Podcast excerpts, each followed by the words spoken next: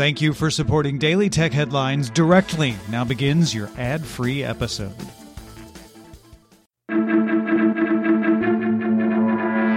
These are the Daily Tech Headlines for Thursday, October 27th, 2022. I'm Jen Cutter. The Financial Times reports TikTok is expected to make a major gaming announcement sometime next week. TikTok has offered gaming to Chinese users since 2019 and a small number worldwide in 2021, but without much discoverability. The report says gaming will come to a dedicated tab in the app, supported by ads, and where additional gaming content can also be purchased. The report expects the announcement will happen November 2nd at an event called TikTok Made Me Play It.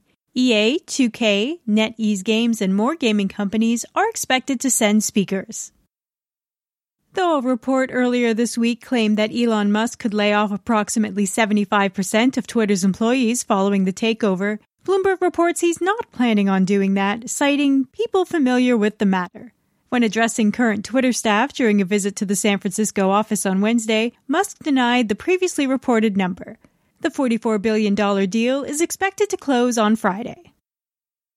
Ford announced it is disbanding Argo AI, an autonomous vehicle company co-owned with Volkswagen. Ford executives say the company will focus on partially automated driver assist systems instead, as there did not appear to be a path to profitability with fully autonomous vehicles in the near future. Ford also said it had been unable to attract more investors to Argo. Earlier this week, Apple rolled out new ad placements in the App Store. Many developers on Twitter then shared screenshots while expressing displeasure over the gambling apps being recommended below their work. In a statement to Mac Rumors, Apple said it paused ads related to gambling and a few other categories, now preventing them from appearing on app pages. It is not yet known if this is only a temporary hold or a sign of new rules to come. Google Cloud announced the launch of Blockchain Node Engine, which it calls a fully managed node hosting for Web3 development. This tool comes from the team assigned earlier this year dedicated to digital assets. If you enjoy daily tech headlines, please share the show with a friend. Duolingo Math, teased over a year ago, is now available on iOS with a very similar design to the Duolingo language app. There are two main streams available an elementary level math curriculum and a brain training course for adults. Duolingo Math is free, available on iPhone and iPad, though there is no word at this time on an Android version. YouTube announced a certification program for channels of licensed health professionals like doctors, nurses, and therapists making health related content.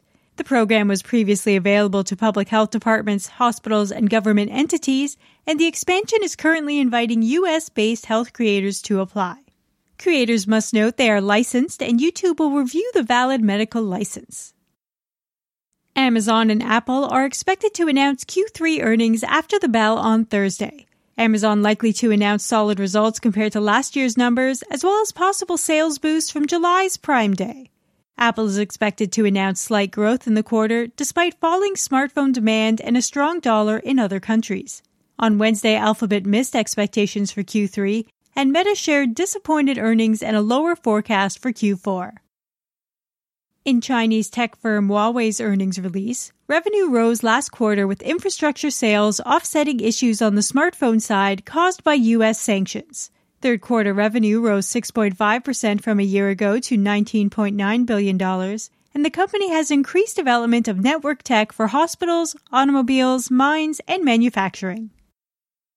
Snapchat added more video tools through a new director mode feature available for iOS and Android globally. The feature was first previewed in April and mirrors tools available on other social platforms like green screen from TikTok and dual camera shooting like BeReal, though that feature is currently iOS only. There's also a quick edit and camera speed editing.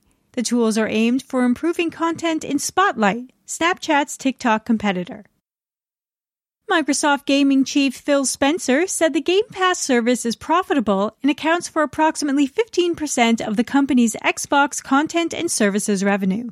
At the Wall Street Journal's Tech Live conference, Spencer also noted, We don't have this future where I think 50 to 70% of our revenue comes from subscriptions. Spencer further suggested that mobile would be a factor in the future of Game Pass. Microsoft is also testing a new Xbox Home UI expected to launch in 2023. The early version features six tiles across the top row, with only two reserved for ads as opposed to three, and scrolling down reveals a whole row dedicated to Game Pass titles, bringing more emphasis to the service. Currently, testers are unable to move any items on the homepage, reducing customization, but this may change as it is early in the experiment. For more discussion on the tech news of the day, subscribe to the Daily Tech News Show at dailytechnewsshow.com, where you can also find the show notes and links to every headline. Please remember to rate and review Daily Tech Headlines on your podcast service of choice. From everyone here at Daily Tech Headlines, thanks for listening.